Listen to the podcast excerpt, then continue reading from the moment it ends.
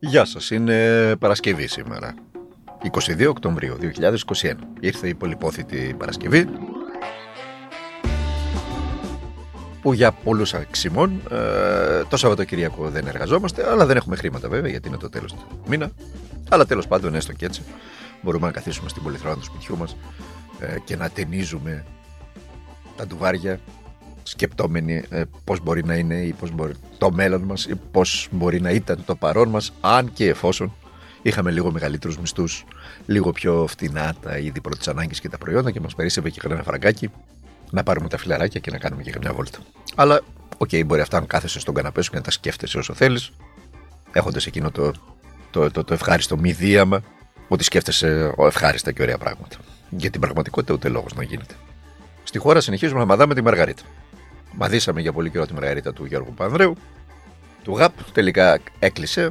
Θα είναι υποψήφιος ο ΓΑΠ, οπότε όλα καλά. Δεν ανησυχεί κανένας. Είναι κάτι σαν αγαπημένο σπόρι η Μαργαρίτα. Τώρα αρχίσαμε να μαδάμε τη Μαργαρίτα του αν θα γίνουν ή δεν θα γίνουν μαθητικές παρελάσεις.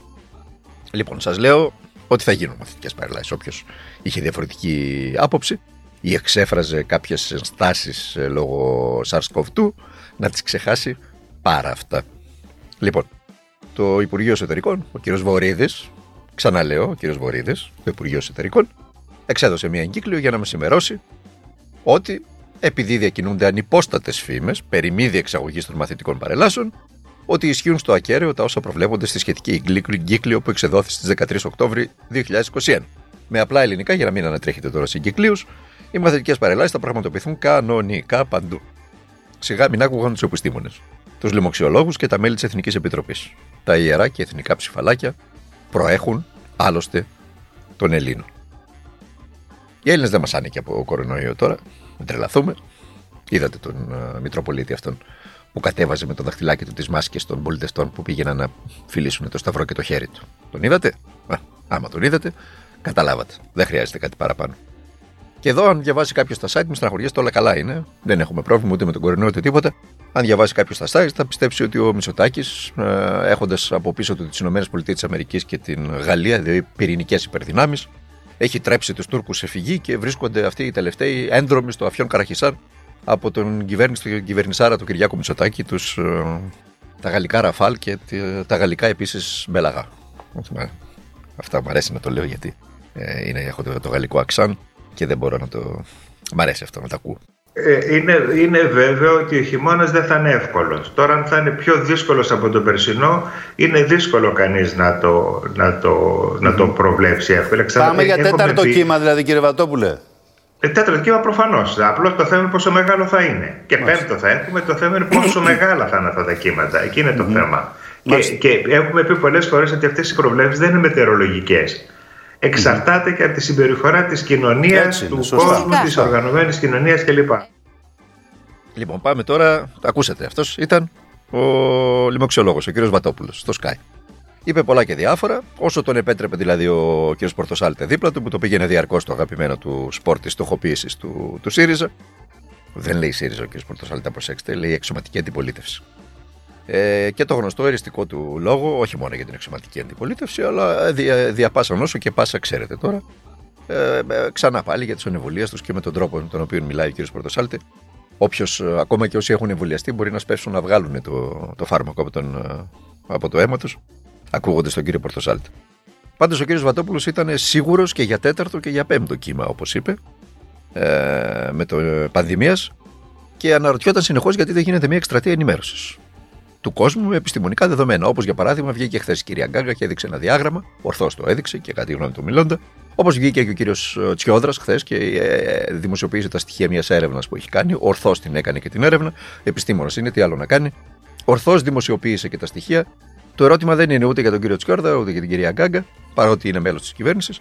Το ερώτημα είναι για την ίδια την κυβέρνηση, γιατί δεν κάνει μια εκστρατεία, διαρκής εκστρατεία ενημέρωσης των πολιτών, ειδικά των ανεμβολίαστων, με επιστημονικά στοιχεία, να πυροβολεί κανονικά τους πολίτες με τα διάσυστα επιστημονικά στοιχεία. Σίγουρα κάποιος θα πείσει να πάνε να εμβολιαστούν. Είναι αυτονόητο. Έτσι. Πάντως, για να λέμε και την αλήθεια, τη μία φορά εδώ τα τελευταία 2 χρόνια που έκανε μια καμπάνια για τα περιοριστικά μέτρα, σε αυτή τη χώρα η κυβέρνηση έδωσε χρήματα σε ανύπαρκτα site που είχαν ιδρυθεί μία μέρα πριν, δεν είχαν κάνει ούτε μία ανάρτηση. και σε κάτι άλλα κανάλια της επαρχίας, Μακεδονομάχων, τα οποία κάθε μέρα λένε ότι ο κορονοϊός δεν υφίσταται, γιατί είναι ένα όπλο, ένα μυστικό όπλο του Bill Gates και του George Soros για να βάλουν το υποτύπωμα του 666 του οξαπαδό στο κορμί μας. Εκεί δώσαμε λεφτά. Λοιπόν, όλος τυχαίως ήταν και οι Μακεδονομάχοι αυτοί, οι ψεκασμένοι όπως λένε.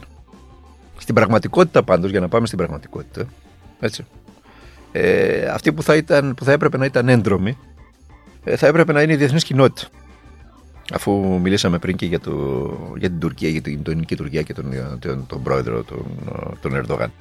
Από τις μεγαλοστομίες του Τούρκου πρόεδρου και τον καλπάζοντα εθνικισμό στη γειτονική Τουρκία. Δεκαετίες τώρα.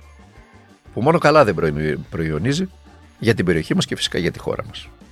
Επίσης, διόλου καλά δεν αισθάνονται οι Έλληνες πολίτες από την ακρίβεια. Η έρευνα του βιοτεχνικού επιμελητηρίου της Αθήνας είναι αποκαλυπτική και δείχνει μεγάλες ανατιμήσεις που σε ορισμένες περιπτώσεις θα προσεγγίσουν έως και το 30% το επόμενο διάστημα, αφού πολλές επιχειρήσεις εξαιτίας της καλπάζουσας ενεργειακής ακρίβειας, η οποία μεγαλώνει βέβαια στα λειτουργικά τους έξοδα, θα μετακυλήσουν το κόστος στην αγορά, δηλαδή στα πορτοφόλια μας, που έτσι κι αλλιώς υφίστανται αφέμαξη από τη διαρκή φορολόγηση ακόμα και του αέρα που αναπνέουμε και τους μισθούς Κίνας. Προσθέστε και τα καύσιμα που κάνουν εφιαλτικοί τη συνέχεια, για να δείτε και να δούμε όλοι μαζί που βρισκόμαστε σήμερα. Και να σας δώσω και ένα ακόμα στοιχείο, αυτό της ELSTAT, που δείχνουν μείωση εισοδήματος και κατανάλωσης για τα ελληνικά νοικοκυριά το 2020. Αυτονόητο θα μου πείτε. Μειώνεται το εισόδημα, μειώνεται και η κατανάλωση. Τι άλλο περιμένατε, μην ακούτε τον Αντώνη Γεωργιάδη. Συγκεκριμένα, το εισόδημα των Ελλήνων μειώθηκε κατά 2,7%. Πήγε στα 118,5 δις ευρώ από 121 που ήταν. 0,8 δις το 2019. Η τελική καταναλωτική δαπάνη, μαζί με το εισόδημα, μαζί είπαν αυτά, μειώθηκε κατά 8,8% από τα 126,6 δις σε 115,5 δις. Άμα δεν παίρνεις, δεν θα δίνεις κιόλας. Αυτονόητο. Αυτονόητα είναι αυτά τα πράγματα. Την ίδια ώρα βέβαια ο κύριος Γεωργιάδης βγαίνει και μιλάει για την αποταμίευση στην Ελλάδα που αυξήθηκε, θεωρώντας τους Έλληνες ηλίθιους. Διότι μόνο αν κάποιος θεωρεί τους Έλληνες ηλίθιους θα χρησιμοποιεί τέτοια στοιχεία, το αντιλαμβάνεστε. Είναι προφανές ότι αυξήθηκαν οι καταθέσεις των Ελλήνων, διότι εντός της πανδημίας, μέσα στο 2020, μια πανδημία σχεδόν 6 μηνών, όπου δεν μπορούσε ο κόσμος να βγει να ξοδέψει, δηλαδή δεν μπορούσε να πάει στα εστιατόρια, δεν μπορούσε να πάει στα νυχτερινά μαγαζιά, ήταν κλειστά αυτά, δεν μπορούσε να πάει ούτε και εκδρομές.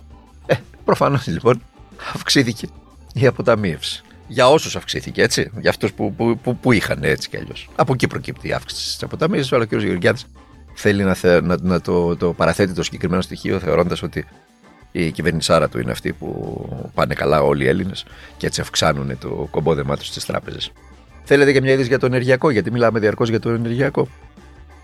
8 ώρες κάτσαν οι διαπραγματεύσεις χθες στην Σύνοδο Κορυφής της Ευρωπαϊκής Ένωσης, πρώτη ημέρα της Συνόδου Κορυφής.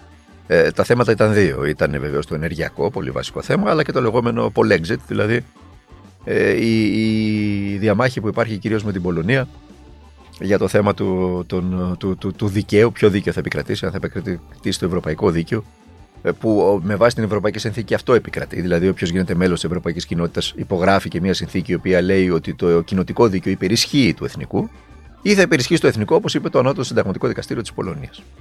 Λοιπόν, οι πληροφορίες εκεί είναι πολύ αρνητικές για την Πολωνία. Ήδη συζητιέται ένα Pollexit, όχι μόνο δηλαδή.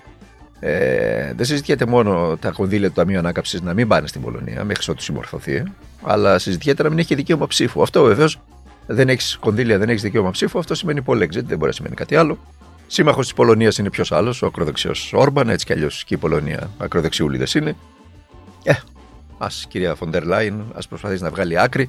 Διότι ενώ οι σκληροί, τα περισσότερα κράτη-μέλη είναι σκληρά απέναντι στην Πολωνία, όπως για παράδειγμα η Ολλανδία που είναι το πιο σκληρή από όλους, έχουμε την κυρία Μέρκελ, η οποία για μια ακόμα φορά, λίγο πριν την έξοδό της, ήρθε και προσπάθησε πάλι να γεφυρώσει με το γνωστό της τρόπο κάποια πράγματα, λέγοντας ότι δεν μπορούμε να φτάσουμε σε μια λύση, ότι το Pollexit δεν είναι λύση.